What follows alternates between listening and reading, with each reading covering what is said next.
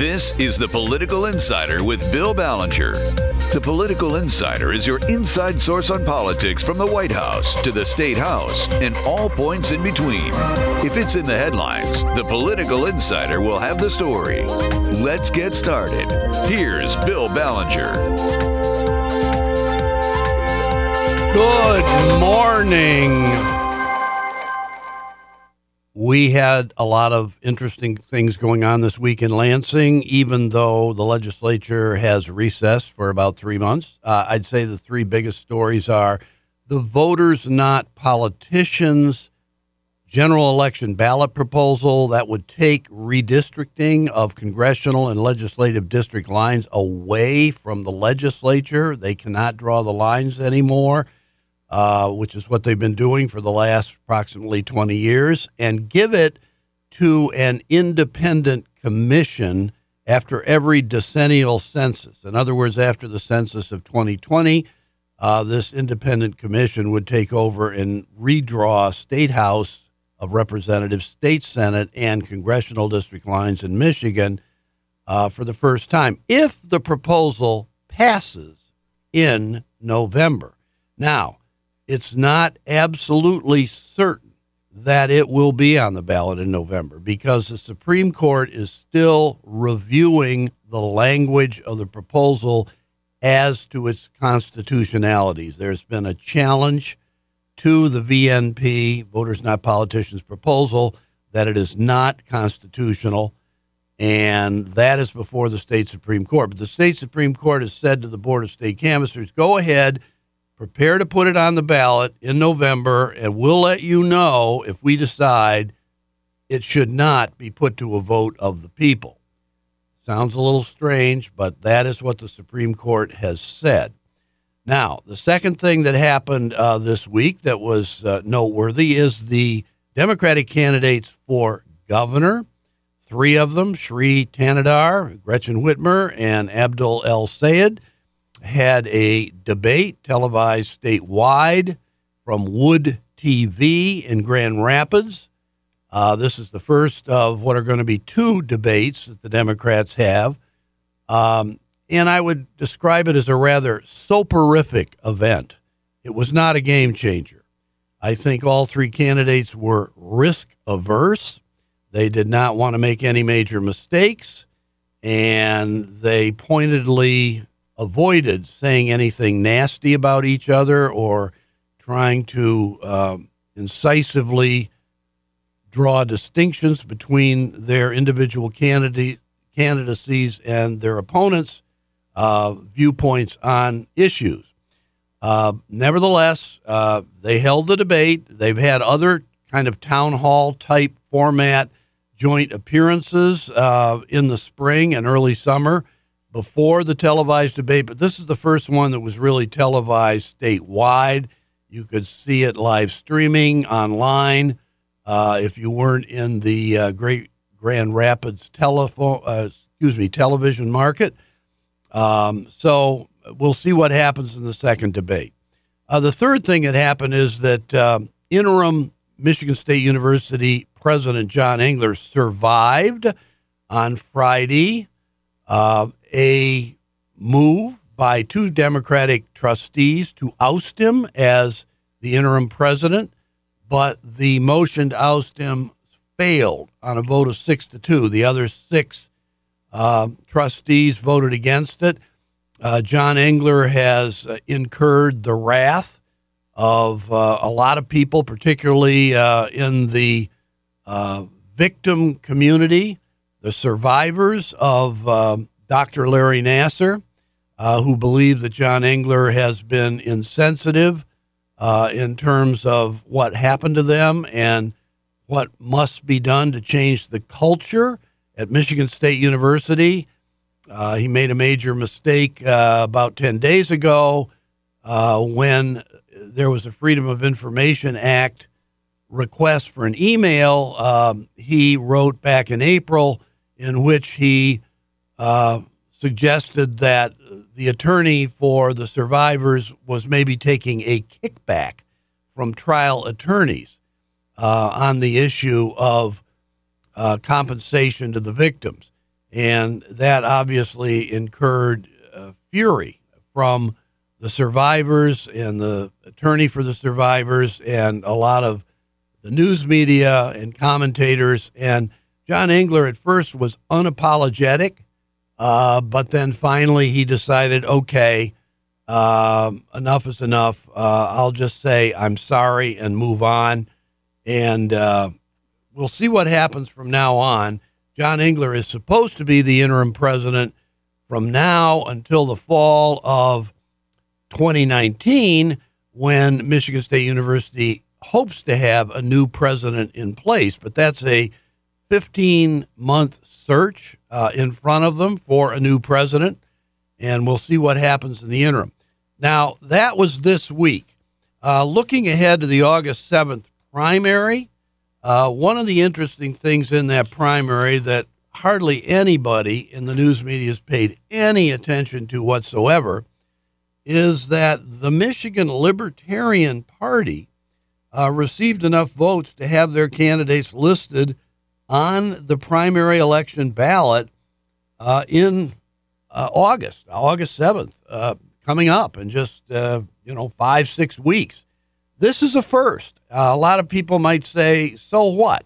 Who cares? Well, the Libertarians are the third oldest party in Michigan. they were founded in 1972.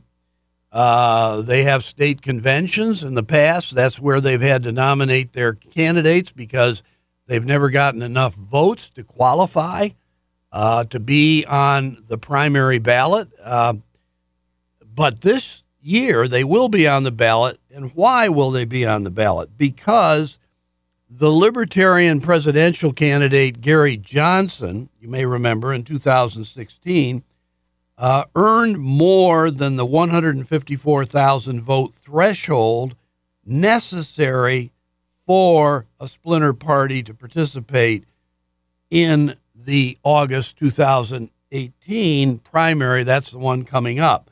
Um, Gary Johnson is a former Republican governor from New Mexico, uh, but he ran as a libertarian, you may remember, against Hillary Clinton and Donald Trump and Jill Stein, who was the Green Party nominee.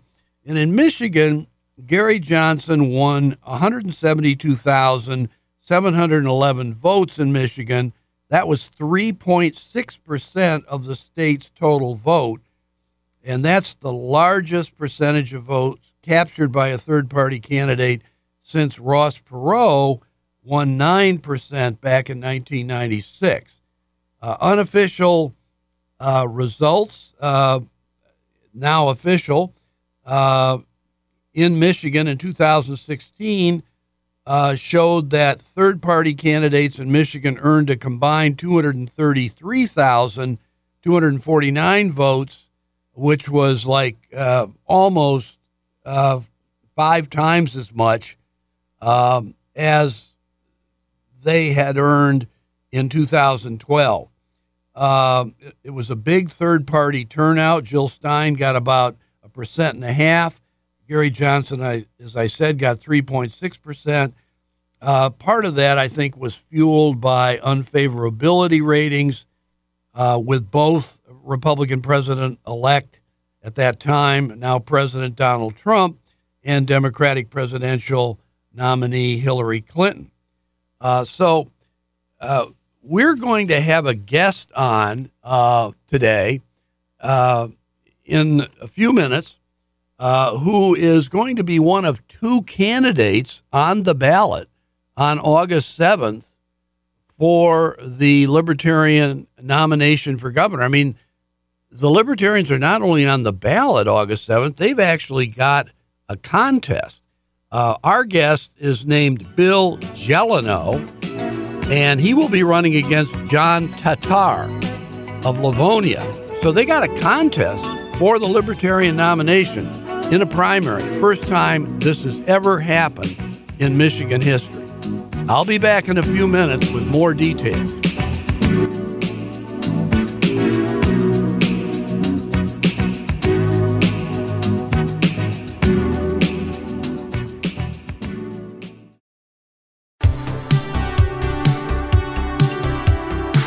You're listening to the Political Insider with Bill Ballenger on MTN.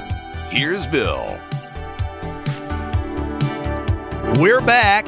And uh, before we go any farther, I just want to mention if anybody wants to get a hold of me, uh, it's bill at moretalknow.com. Bill at moretalknow.com. Or you could get me uh, at my uh, personal um, website, bill at theballengerreport.com. Bill at theballengerreport.com. And by the way, uh, on that website, the Ballenger Report, you can find – uh, the Friday morning podcast, which is done every week um, on Fridays, and then it's archived, and you can see all the programs there.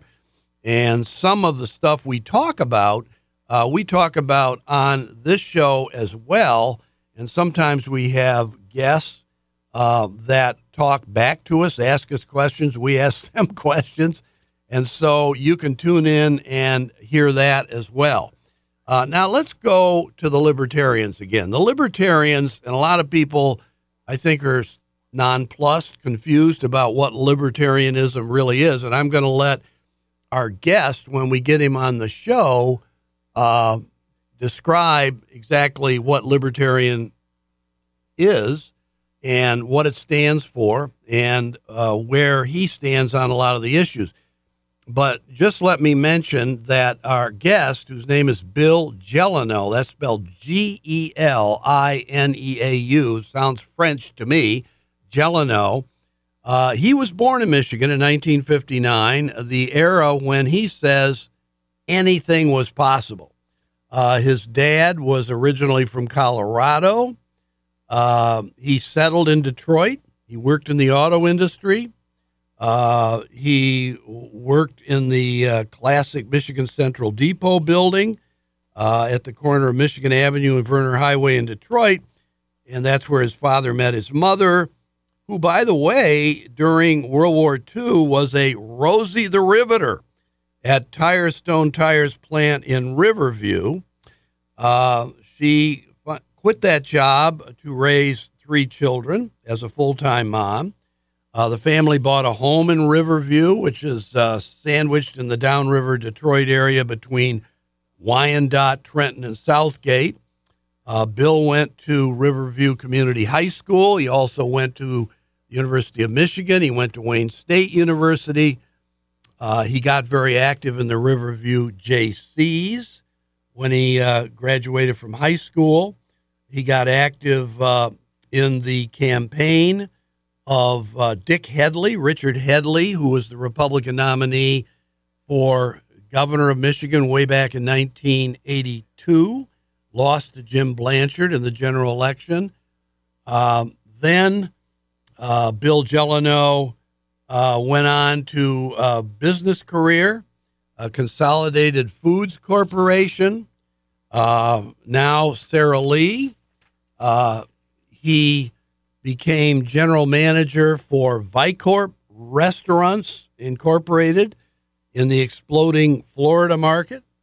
Uh, he returned to Michigan and uh, he found a few investors. He started his own restaurant, the Apple Blossom Family Restaurant in Grand Rapids. Uh, he has been very active with his wife and his family. Um, in extracurricular physical activities, athletic activities, I would almost say. Uh, they've climbed several mountains on the Continental Divide. They've had the opportunity when both living in Colorado for a short time uh, and traveling extensively uh, with his family to do that. Together, they've been to 49 states, nine Canadian provinces, and two territories, as well as uh, four foreign nations. Uh, they have a lot of hobbies, uh, and uh, they really have enjoyed all 83 counties uh, in the great state of Michigan, all of which they have visited at one time or another. Uh, they once did, by the way, Donna, that is Bill's wife, uh, and Bill once did a full circumnavigation of the Great Lakes. Um, for more than 40 years, uh, Bill Gelineau has gotten active uh, politically.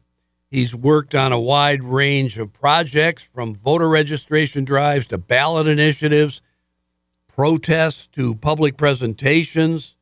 Uh, many would find his involvement with the Libertarian Party surprising, uh, especially if they don't know many libertarians, which I think it's fair to say most Michiganders uh, do not.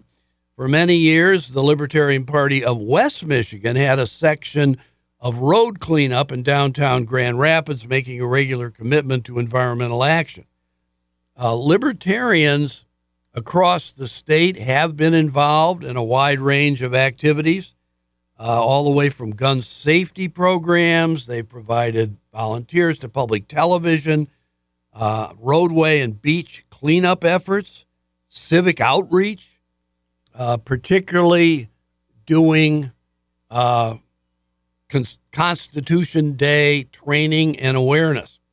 Now, in, ni- in 2003, so we're talking 15 years ago, uh, Bill Gelineau was elected as chairman of the Libertarian Party of Michigan. So he became the state party chairman, just like uh, Brandon Dillon is today for the Democratic Party of Michigan, and Ron Weiser is for the Republican Party in Michigan.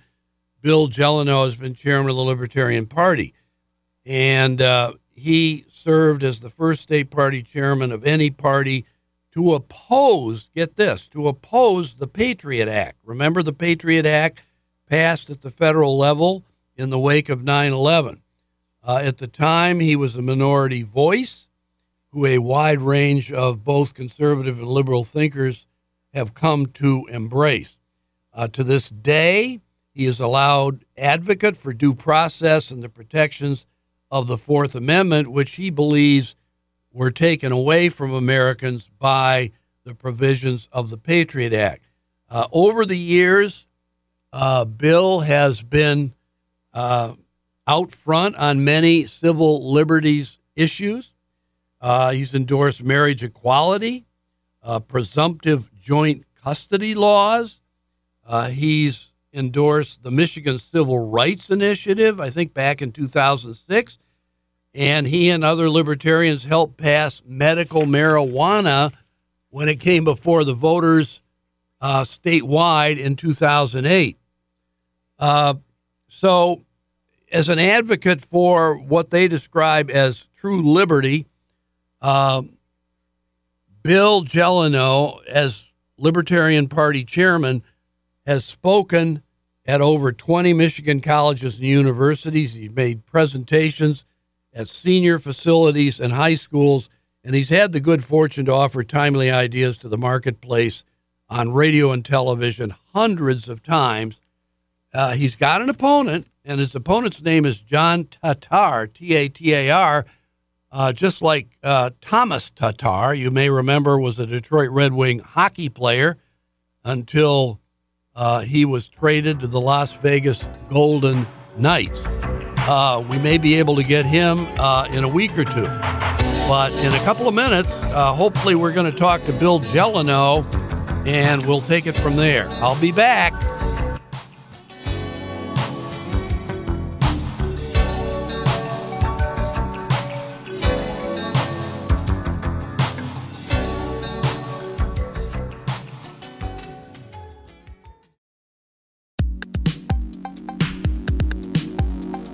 You're listening to The Political Insider with Bill Ballenger on MTN.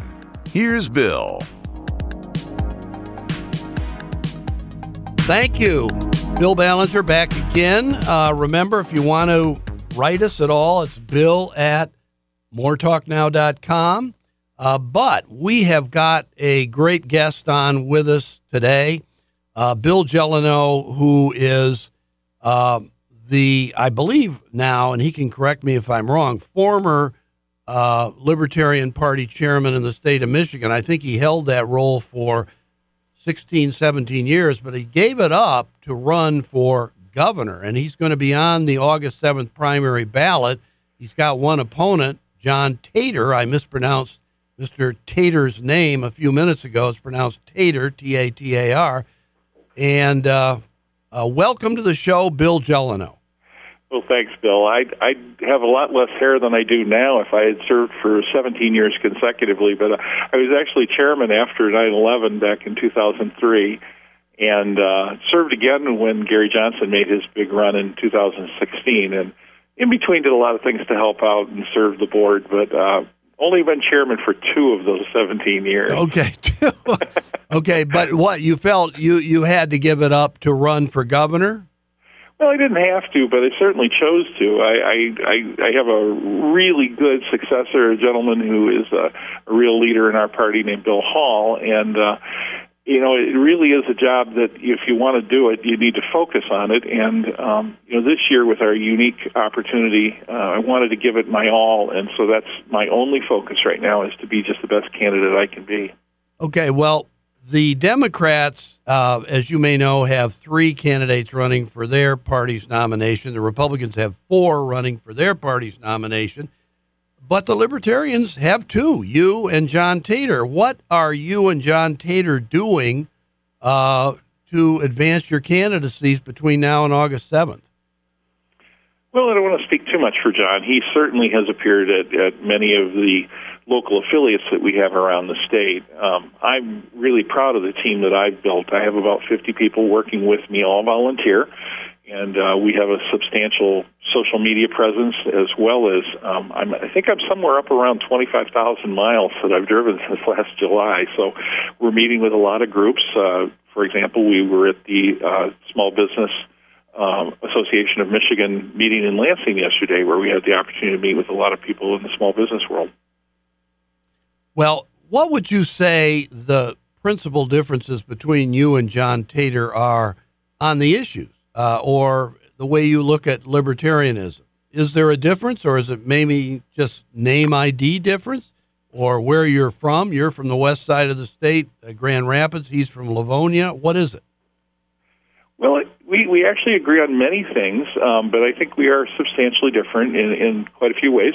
Uh, we both attended Wayne State, um, and incidentally, I'm from uh, Wayne County. I was born in uh, Trenton and lived in Riverview till I was uh, adult and uh, came over to the west side of the state, so I have familiarity with both sides. Um, I, you know, I, I, I try not to characterize other people's uh, activities too much, but John is very much a constitutionalist. He he focuses on sort of the philosophic role of what libertarianism is, and has uh, spoken about that. Um, I uh, think of myself a little bit differently. Um, I use libertarian thought to inform my judgment, um, but I don't feel that it binds me. Um, I, I, when talking yesterday at the SBA, I said, you know, I'm probably the only gubernatorial candidate in the room who's interested in expanding the base of our party. Um, I think there are good people uh, in all the political parties in Michigan, and I want to work toward a solutions-based philosophy um, I think libertarian thought can offer some really good ideas in the marketplace, and I'm, I'm somewhat more forward looking, I think, in that sense. Uh, we do have some specific issues, if you want me to itemize, that, that John and I disagree on. Um, and that's you know that's really the tone is uh, try to stay positive and and talk to people about the real issues that affect them. Well, let's just ask the question right up front: What does libertarianism stand for in Michigan? in particular, if you can, and you say your candidacy is based on this, as it relates to the issues here in Michigan that we talk about? Sure. Well, you know, we start with freedom in all things, and so as I look at the specific issues, uh, for example, you know, one of the big ones that's out there, of course, is the legalization of uh, recreational marijuana, and uh, you know that was in our platform in the 1970s. You know, we we see that as a fundamental right. And uh, so we don't lean either left or right. Um, you know, I would talk about gun ownership the same way. It's a natural right that, that people have, and libertarian philosophy, of course, uh, informs us that that freedom uh, should be protected, and that government exists for the purpose of protecting individual liberties. And so, to whatever extent possible, try to look at the issues as they are. And uh, you know, one of my big issues, for example, is an amendment to the Headlee cap, which limits the amount of revenue that the state could bring in. And I feel that's really consistent with libertarian philosophies to to fit government into the Constitution, to get it as small as is reasonable and, and still meet the needs that uh, are designated to government to do. Okay, let me ask you a really big specific issue roads, infrastructure, bridges. I mean, you hear about this from all the Republican and Democratic candidates. They're scrambling for uh, positions on that issue and who's got the best ideas and what's the best approach. What is your approach? What is the libertarian approach on that issue? Or do you feel maybe it's not an issue that's worth paying that much attention?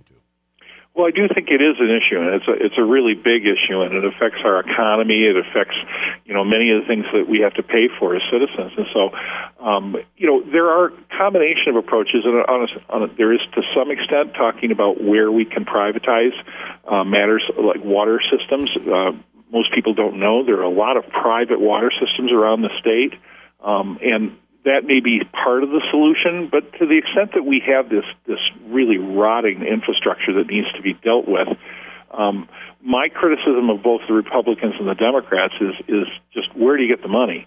Um, the Democrats think we're going to raise a, a lot of taxes to do that, and, and I just don't believe that that's in the cards.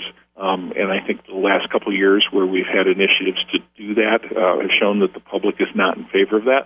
And at the same time, I don't think the Republicans have any answers at all. So part of where I feel we find the money is um, I've called for a 30% reduction in the number of people we have in the correction system. Uh, and this is not wild or crazy. Uh, a lot of academics have talked about the fact that Michigan has about 30% people more in prison per capita than Indiana or Ohio or Illinois. And I just don't believe that Michigan citizens are inherently more criminal. I think we have a prison industry, um, and it it benefits some. Uh, you know, certainly if you're in uh, the judiciary or the police or, or the prison unions. Um, you know, these are jobs that are generated as a result of, of this decision we've made to lock up so many people. But um, corrections is about 30% of the discretionary budget, that part that Lansing actually gets to make decisions about. So there's a lot of money available that could be used for a whole range of other priorities that government is responsible for doing. So, in other words, your solution would be stop spending so much in other areas uh, of state government where we're spending way too much and we've got the wrong priorities and reallocate that money to infrastructure repair. I think that's exactly right. Uh, another large target of mine uh, is the Michigan Strategic Fund, uh, which is not to say that everything that's in that department uh, would be dispensed with, but you know, one of the big ones that you know a lot of people recognize is Pure Michigan, um, which I think is pure BS. Um, you know, these are the kinds of activities that the Chamber of Commerce and other interested parties should get together but it is not the responsibility of the general taxpayer to try to get people to come to the lake shore.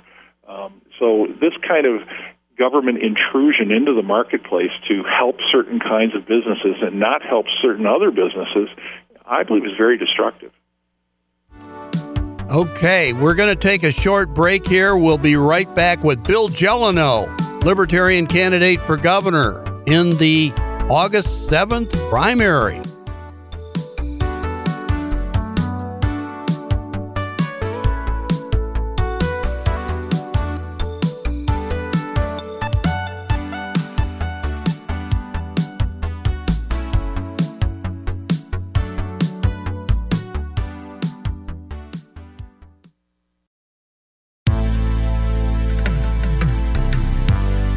Is MTN, and you're listening to the Political Insider with Bill Ballenger. Here's Bill.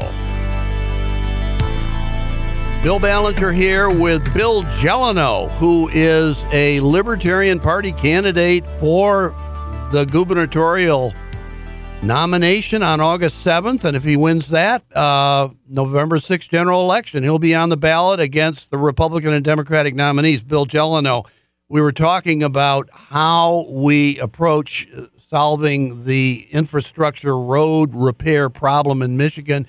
You made some very good suggestions. Let me just ask you uh, what else do you have in your platform you're really accentuating as you go around the state campaigning for this nomination? I appreciate that, Bill. And you know, one of the things I want to do is encourage people to come to my website, which is uh, cometogethermichigan.org. And uh, we chose that domain for a very important reason: is that we think it's really important to get people thinking about the priorities of our state. And uh, obviously, um, we're we're running a very comprehensive campaign, and we want to be competitive, and that requires that we talk about a lot of things. And as you know, with limited time, it's tough to cover them all. But let me just hit two that are maybe outside the uh, the general discussion, but I think a lot of people talk about and have certainly uh, talked about with me on the campaign trail. You know, number one, um, you know, the, governor of the state is the head of the Michigan National Guard, and we've had a lot of discussion about the use of the National Guard in these undeclared conflicts around the world. And uh, I'm probably one of the very few, I'm the only person in Michigan that's talking about this issue. And, you know, we've had an awful lot of people as I've gone to the VFW and other places where people have been uh, killed and, and scarred for life as a result of these activities. And I've pledged to oppose any president, Democrat or Republican, who utilizes our Michigan National Guard in an undeclared conflict. And uh, it's a big issue, and, and I've got a lot of support throughout the military for standing very firmly on that. And that includes uh, having them dispensed to go to the southern border or any other place where the congressional mandate has not been given. The, the second one, which is uh, you know comes back to a libertarian uh, ideal um, from long ago, and that is the, the right to make your own decisions about end of life issues. Um, you know, we all remember Jack Kevorkian and how controversial that was. Um, but throughout the country, many states have adopted. Oregon was first uh, to permit people to make end of life decisions and, and death with dignity. Um, and, and I think it's time that we, as a mature population, talk about that again. And, and I find people very receptive to that idea. The third one is probably one of the most forward-looking things that I'm I'm calling for, and um, you may know in the last couple of weeks there's been discussion about ending net metering, um, and this this highlights something where my opponent and I disagree a lot. Um, he is against smart meters and uh, offers some reasons for for that. Um, and and I believe people should have the choice to have analog meters if that's what they want. Um, but I believe we should have really smart meters and actually work toward a modest uh, feed-in tariff, which would allow businesses and homeowners to put renewable energy on their home and their business and feed that into our net.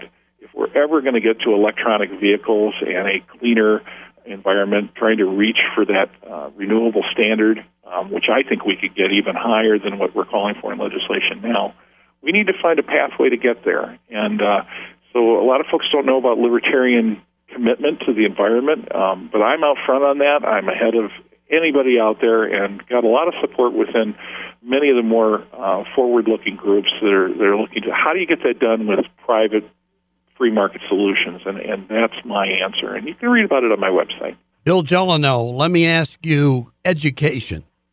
Always a huge issue here in Michigan. It is again this year. Whether or not the K 12 public educational system we have here in Michigan is adequate, whether it's turning out students who can be competitive in the global economy, whether we're up to snuff compared to the other 49 states, and for that matter, higher education, which has been cut dramatically in terms of state spending over the past uh, 30 or 40 years. Um, we've got 15 public universities in Michigan, plus a private college system in Michigan. Uh, we got a lot of community colleges. How do you look at that whole situation? Because, as you know, um, if you did all the savings and corrections that you describe, you know, big 30% cut in the budget, maybe, the educational lobby is going to be right in there, first in line, demanding that all this money go to education rather than to repair highways or roads or bridges or anything else. What do you say about that? Well, um, I, I do think there are priorities in education. The one that I've focused most on is that we've had a big change in the number of counselors per student in our schools since the 1970s when I was in, in school. And, and it's really important. Uh, you know, we have a suicide crisis. We have a drug problem in Michigan uh, that plagues a lot of young people. And I believe that by restoring our more traditional ratio of counselors who provide guidance and sort of ombudsman uh, opportunities for, for kids uh, through school, I think is a real important piece of education. The other thing that I would change uh, if I had the opportunity working with the legislature um, would be that we have a need-based support for directly to students instead of sending money directly to the colleges um, for them to use in whatever fashion that they choose. That we create a more competitive environment among the colleges for the dollars that students would provide, and that we give that support um, more directly to the students. I don't want to use the word vouchers, but I want to say that um, to whatever extent we're going to provide funding, let's give it to those students based on need or performance rather than directly to the universities to use in whatever fashion they wish. Um, I've, I've written about this recently in terms of how that's become a, a negative redistribution upward because we provide so much support to people who often come from the highest quintiles of uh, of our uh, society, um, and that we don't provide a lot of support in any way to people who make decisions not to go to college, just go into the workforce. And so I've looked at how do we how do we balance that so that we've got a, a good opportunities for people to go to college if that's their choice. But if their choice is to go into a trade or some other fashion, um, that we encourage that as well because we need plumbers and we need electricians and we need all sorts of types of work that I think we should respect and not simply honor the four year degree. Another big issue has been health care in Michigan, specifically Healthy Michigan, which is basically Medicaid expansion under Obamacare that Governor Rick Snyder got through the legislature uh, with some difficulty about three years ago. Now it has been uh, the subject of debate because of a work requirement for Medicaid recipients that the Republican majorities in the House and Senate have attached to Healthy Michigan. How do you look at this whole issue of health care and the state's responsibility for it? Well, I'm glad you brought that up because it is one of those areas where uh, a lot of libertarians look at me and say, uh, "Gee, you're you're kind of off the rails here." Because I think there are practical matters that need to be considered, and so I often go against my own party when talking about this. Um, I happen to agree with the governor in terms of. Uh, taking the money within a program that we don't control. Is a federal program. Um, I think taking the Medicaid money was the right decision. I also believe that the, the efforts by the Republicans to put in that work requirement are, are not well thought out. Um, for many people who are in that circumstance, we're punishing children because their parents may be long distances, they don't have transportation and housing. There's lots of other issues that need to be solved. Um, it is complicated. Um, I think it's something that we need to bring people together to collaborate. I, I would not have designed Obamacare the way it is, but I think um, I follow more in the path of Gary Johnson that we need some free market solutions to the cost problem it isn't about insurance. It's just how expensive everything is because we have such uncompetitive issues in Michigan. And one of which is I would uh, repeal the certificate of need rules, uh, which really prevents competition from coming in against hospitals for the high cost to do an MRI, for example. And and so uh, I, I think that rather than trying to sum it into short and, and simple solutions, healthcare, if it were that easy to solve, we would have solved it a long time ago. And instead, I think we need to look at issue by issue. How can we create a better environment where people are going to make good, healthy decisions? Okay, we're running out of time, unfortunately. Let me just ask you this uh, Do you think the Libertarians have taken advantage of their ballot status, the fact that they are now recognized uh, as a major party? Um, for instance, you don't have a candidate for U.S. Senate this year. You've got candidates for Congress in only two districts. For the state house, you're contesting 14 seats compared to 25 two years ago. Uh, how do you answer that? Well, I think that the, the, the Republican and Democrats have made it really hard for any of the smaller parties to be competitive when they jump up, which is why it's never happened. Uh, and so I'm really proud of the fact that I have a lot of people working hard with me in conjunction, and, and we're very hopeful that people are going to hear those ideas from those active candidates and, and give us uh, an opportunity to continue to be in that marketplace of ideas. Okay, Bill Gelineau, I would love to go on longer with you, and we'll get you back on the program because there's so much we could talk about. But you did a very good job explaining what libertarianism means and what you stand for. And good luck on August 7th. Thank you so much, Bill. I appreciate the opportunity.